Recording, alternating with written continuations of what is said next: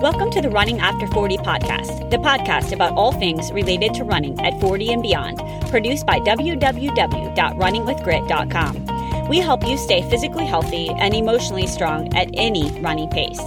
I'm Sarah, your host, and a wife, a full-time working mom with three kids, three dogs, and a lifetime passion for running. Whether you are a veteran runner looking to maximize your times as a master runner, or a brand new jogger starting in your forties, fifties, or any age, this podcast will be there for your journey. I want to share stories, secrets, and strategies for success. This includes mistakes and lessons learned, all related to running past age forty. Let's hit the play button together and hit the roads as runners with grit after age forty. Hey, and welcome to episode fourteen of the Running After Age forty podcast. I'm Sarah, your host, and today I'm doing an episode on my own as my guest actually came down with COVID. So hopefully she's feeling better, but I thought I would hop on here and talk about a subject I find really important for runners and actually all, all of us out there who are generally hunched down over our computers, over our phones. So it's posture.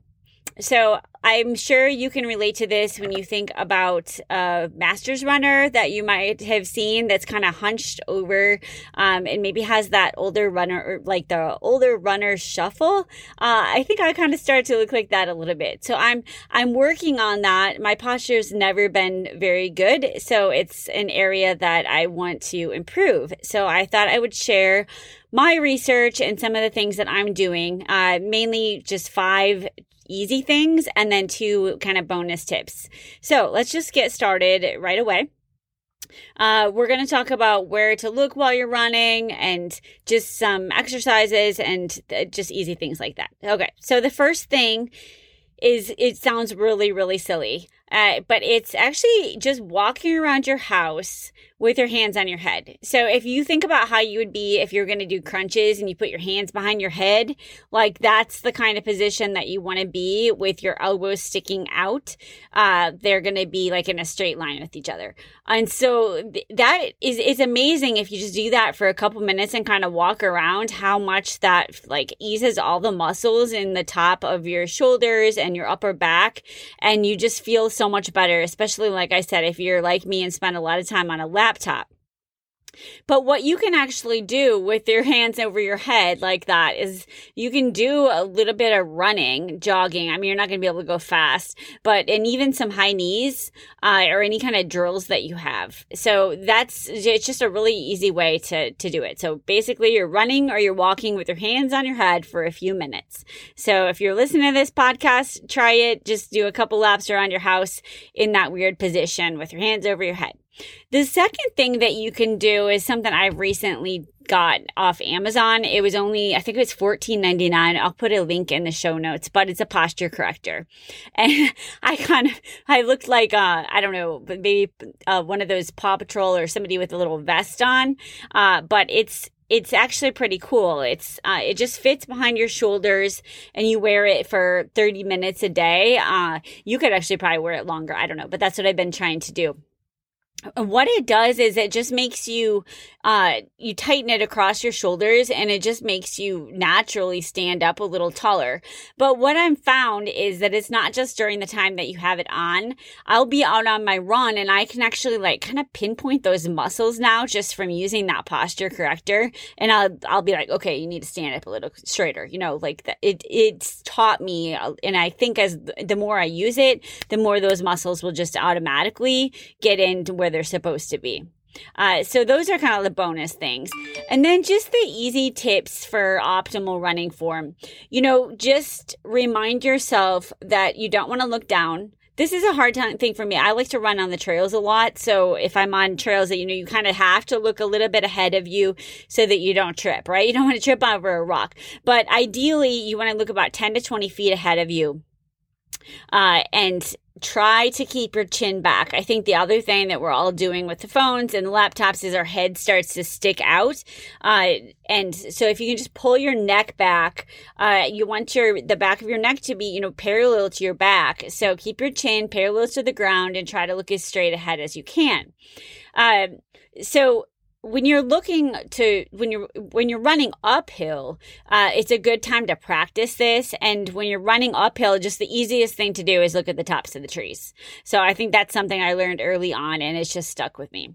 Uh, tip number two is the shoulders. So the tireder we get, like the more our shoulders start to hunch up.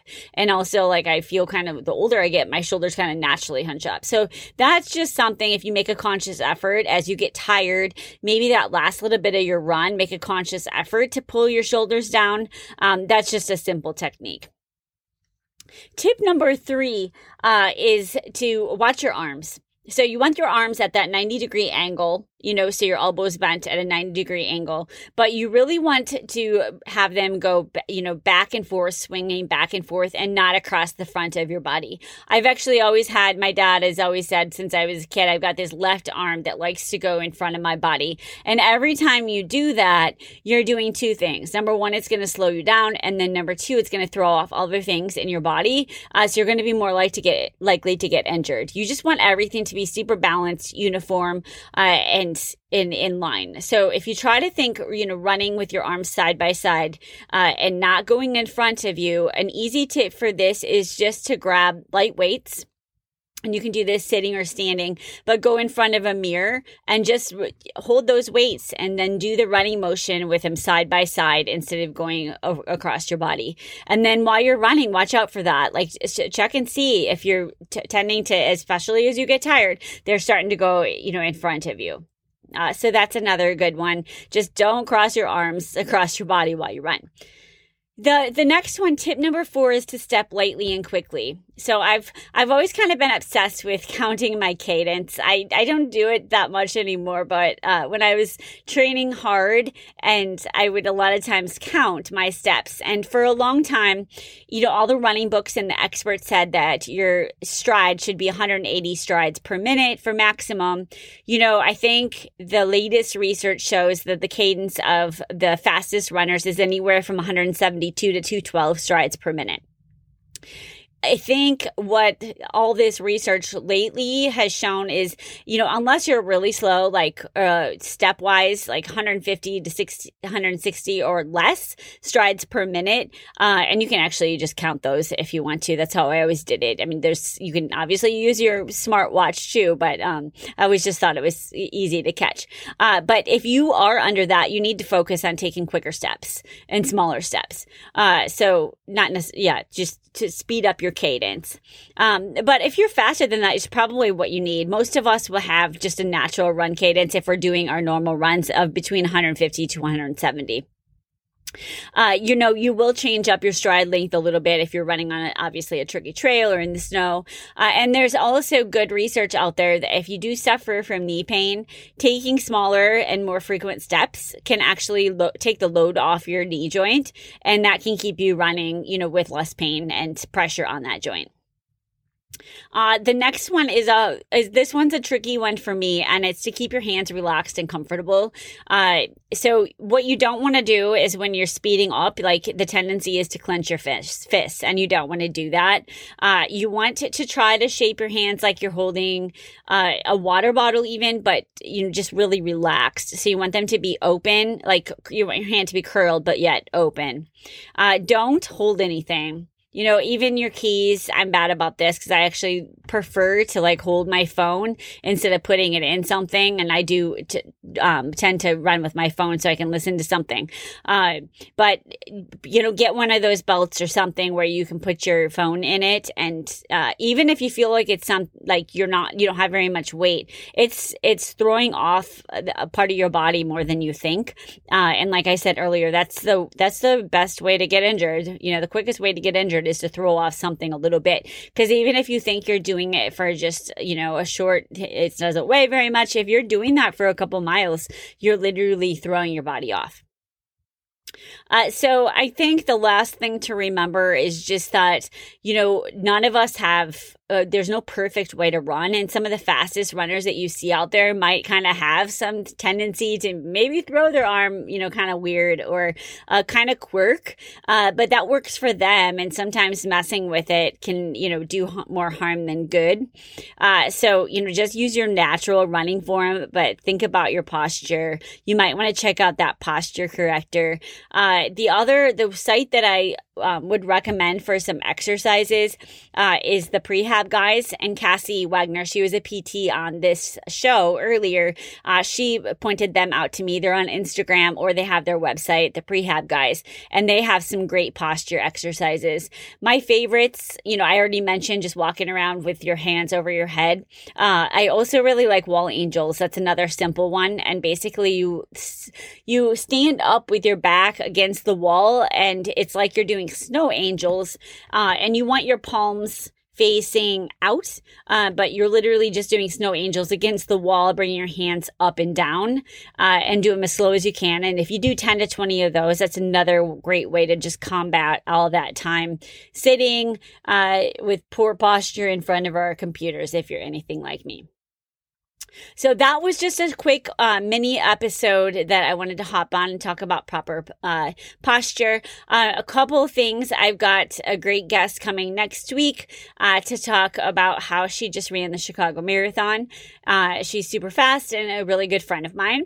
Uh, and if you want to check out running with grit dot com, we have a new guide for gifts for runners for the holidays with a lot of ideas, and I would love feedback on that.